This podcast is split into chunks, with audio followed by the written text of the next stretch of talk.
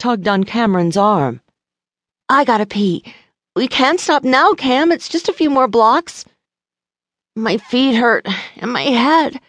Cameron slipped, landed hard against the plate glass window of Starbucks. "Bump!" That set them off again, the giggles turning into guffaws. Emma yanked on the door to the darkened store. "Nuts, they're closed." "Why are they closed?" Cameron whined. "'Cause it's midnight, witching hour. And you're not a witch, you're just a bitch. Tommy's place is just ahead. Can you make it there?" Cameron squeezed her eyes closed, chanting the rhyme under her breath. "Not a witch, just a bitch. Not a witch, just a bitch." "You really are screwed up, aren't you? Come on." Emma dragged her to her feet, off down the darkened street. Georgetown never truly sleeps. Even when the bars close, there are still people about.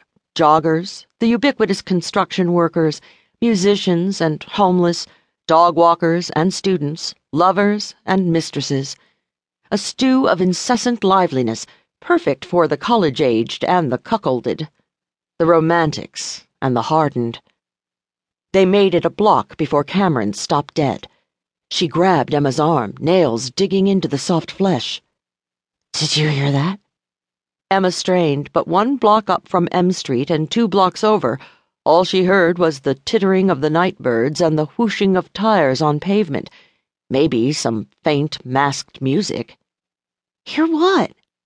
Cameron shook her head. "I thought I heard something. Someone shouted. I'm drunk. Where are we?" Emma glanced at the sign on the corner. The numbers and letters weaved together. She shut one eye, and the familiar N floated into range. "We're on N Street. One more block up. Come on already."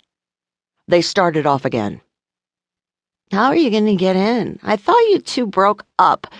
Didn't he take back his key?" "We're not broken up. Just on a break. There's a difference. He's so busy now with school and working. He just took on another new project. He needed some space. I understand." "Oh, I see. You understand why you're not important to him anymore. Big of you." "Bitch." But there was no heat behind the word. She heard footsteps, straightened in time to see a jogger cross the street in front of them, legs pounding out a steady rhythm. Chick could move. Emma wasn't a runner. She played tennis quite well, but the idea of running for the sake of running was boring to her. At least on the courts, there was a tangible goal. She realized she was alone, looked over her shoulder. Cameron had stopped again, was leaning woozily on a trash can. "Come on," Emma said, her tongue getting stuck on the words. She bit back a giggle and held out her hand. "We're almost there. Gotta rest." "Focus, Cameron. Don't make me leave you behind in the dark, all alone." "Ooh. Big nasty dark gonna eat you alive." Cameron flipped Emma the bird and stumbled back to her feet. "Let's go." A car turned the corner, engine purring as it disappeared behind them. Now they were truly alone. One block, turn right. 20 steps more, then the basement apartment railing appeared on her left. Emma fished the key out of her bra. She had known they were going to be drunk tonight. Thought a little booty call would be appropriate, even though she and Tommy had, in essence, broken up. Not because he didn't dig her. He did, she knew it. It was just school was tough on him.